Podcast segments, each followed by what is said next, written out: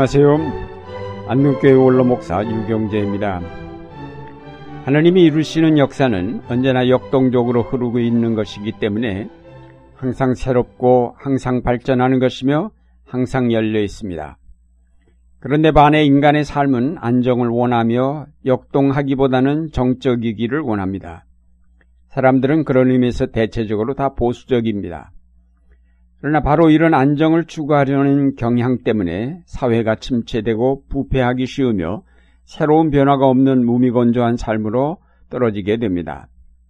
하나님께서는 우리의 삶이 이렇게 가라앉을 무렵 이를 흔들어 놓으셔서 우리로 하여금 새로운 변화를 향해 나가게 하십니다. 하나님이 우리의 삶을 흔드시는 까닭은 우리로 하나님이 약속하신 미래를 바라보고 나아가게 하시기 위함입니다. 아름다운 약속의 땅이 우리 앞에 있는데 우리가 그곳을 바라보고 나아가기보다는 현재의 삶에 안주하려 하기 때문에 하나님은 우리를 다구쳐서 포기하지 말고 그 약속의 땅에 이를 때까지 전진하게 하십니다. 우리가 이룩한 안정을 깨고 약속의 미래를 향해 전진하는 것이 바로 개혁입니다. 따라서 우리의 삶에서 자주 개혁이 이루어질 때 우리는 하나님이 우리 앞에 두신 목표를 향해 전진할 수 있게 됩니다. 인류의 역사는 그런 의미에서 개혁의 역사라고 할 수 있습니다.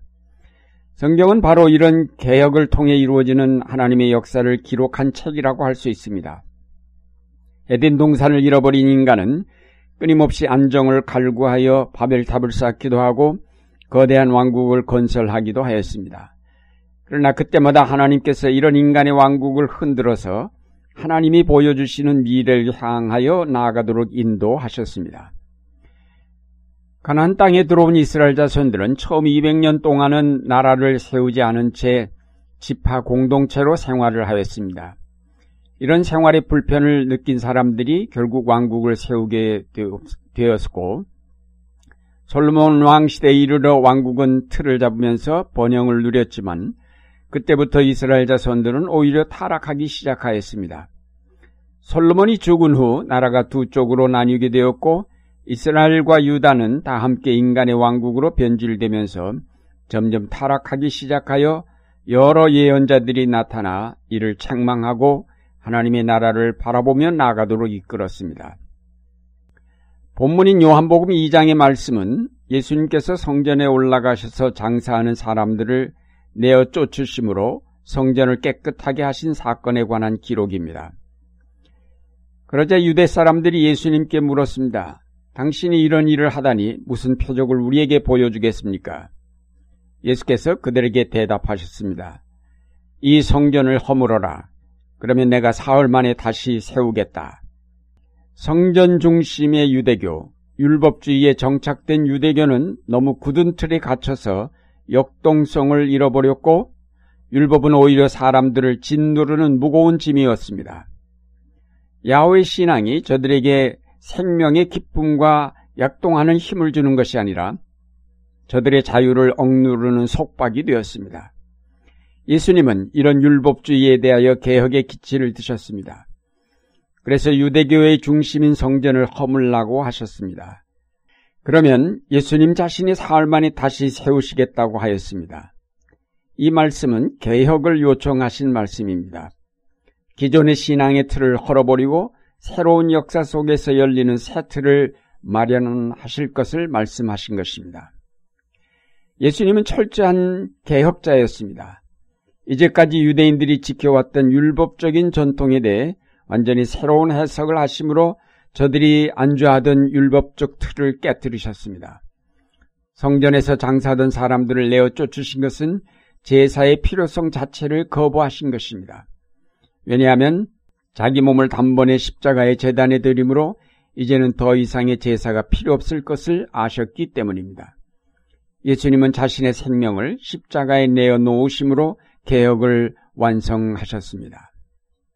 이렇게 유대교를 개혁하기를 원하셨던 예수 그리스도의 복음을 바탕으로 새롭게 출발한 사도들의 교회가 예루살렘을 중심으로 폭발적인 성장과 발전을 거듭하였습니다. 그러나 이 예루살렘 교회는 주로 유대인을 중심으로 발전하였습니다. 이 교회는 아직도 율법적 전통인 할례를 중요하게 생각하였고 율법적 사고를 크게 벗어나지 못하였습니다. 다만 예수 그리스도의 십자가와 부활이 바로 그런 율법의 완성이며 성취임을 강조하는 데 머물렀습니다. 이 새로운 복음이 유대 땅을 벗어나지 못하자 하나님께서 두 가지 방향으로 여기에 개혁의 역사를 이루셨는데 하나는 예루살렘의 유대인들의 핍박이 일어나게 하셔서 사도들로 하여금 흩어지게 하셨고 다른 하나는 교회를 핍박하던 율법주의자였던 사울을 부르셔서 이방인의 사도로 삼으신 것입니다. 사울은 담에색으로 예루스를 믿는 사람들을 체포하려고 가다가 예수 그리스도를 만나게 되면서 변화되어 바울이 되었고 오히려 예수의 복음을 전하는 전도자가 되었습니다. 그는 완전히 율법적인 틀을 깨고 예수 그리스도의 복음을 새롭게 해석한 그의 신학을 바탕으로 이방인 선교에 그의 일생을 바쳤습니다. 할례나 무할례가 중요한 것이 아니라 예수 그리스도를 믿는 믿음으로 말미암아 구원에 이른다는 바울의 신학은 그 당시 예루살렘 교회에 충격을 줬고 혁명적인 사건으로 받아들여졌습니다. 하나님께서는 바울의 이런 개혁적인 신학을 바탕으로 초대교회를 유대인 중심의 교회에서 세계적인 교회로 발전하게 하셨습니다. 그런 의미에서 사도 바울은 개혁자였습니다. 이렇게 발전한 기독교가 중세에 이르러 권위주의적 교회로 머물면서 침체하게 되자 하나님께서 요한 후스나 위클리프 같은 개혁자들을 일으키셨고 그들의 정신을 이어받은 마틴 루터나 요한 칼빈 같은 개혁자들을 통하여 교회를 개혁하셨습니다. 말씀을 잃어버린 교회를 말씀으로 돌아오게 만들었으며 하나님의 절대 주권을 잃어버린 교회로 하여금 다시 그 주권 앞으로 나아가도록 개혁하였습니다. 우리 한국교회는 지난 40년간 교회 성장에 몰두하면서 오늘에 이르렀으나 개교회주의에 빠진 교회들이 사회와 역사의 변화에 민감하게 반응하지 못하였고 막강한 교회의 힘을 하나로 모아 사회 변혁을 이룩할 수 있었음에도 오히려 사회의 지탄을 받는 대상이 되고 말았습니다. 한국교회는 지금 개혁하지 않으면 어떤 위기에 직면할지 알 수 없습니다. 신앙의 전통을 잇는다는 것은 바로 개혁하는 전통을 이어받아 개교회주의에 만족하고 있는 우리의 생각을 바꾸고 이 민족 속에 하나님의 통치를 실현시키기 위한 교회로 개혁되는 것을 목표로 합니다. 우리 스스로가 위기감을 가지고 개혁하고자 노력하지 않으면 결국 하나님께서 개입하셔서 우리를 흔들어 놓으실 것입니다. 그러므로 우리가 정신을 차리고 하나님의 지혜와 능력을 구하여 하나님이 오늘 우리에게 원하시는 것이 무엇인가를 찾아 그것을 향하여 우리 자신을 개혁해 가야 하겠습니다.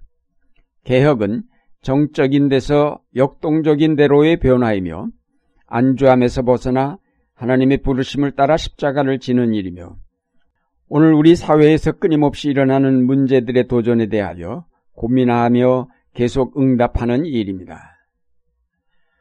사랑하는 여러분, 이 역사가 계속 여러분을 부르고 있는데 그 소리를 듣지 않고 자기만을 위해 사는 자는 하나님의 심판을 면할 수 없을 것입니다. 이 역사는 숨가쁘게 변화하고 있는데 우리만 강 건너 불 보듯이 그 역사를 외면한 채 안주할 수는 없습니다. 나 자신의 개혁을 위해 기도하며 교회와 사회의 개혁을 위해 무엇인가 거두십시오. 역사의 변혁을 위해 아무것도 하지 않은 죄는 마지막 날 악하고 게으른 종이라는 책망을 받고 바깥 어두운 데 버려져 슬피 울며 이를 갈게 될 것입니다.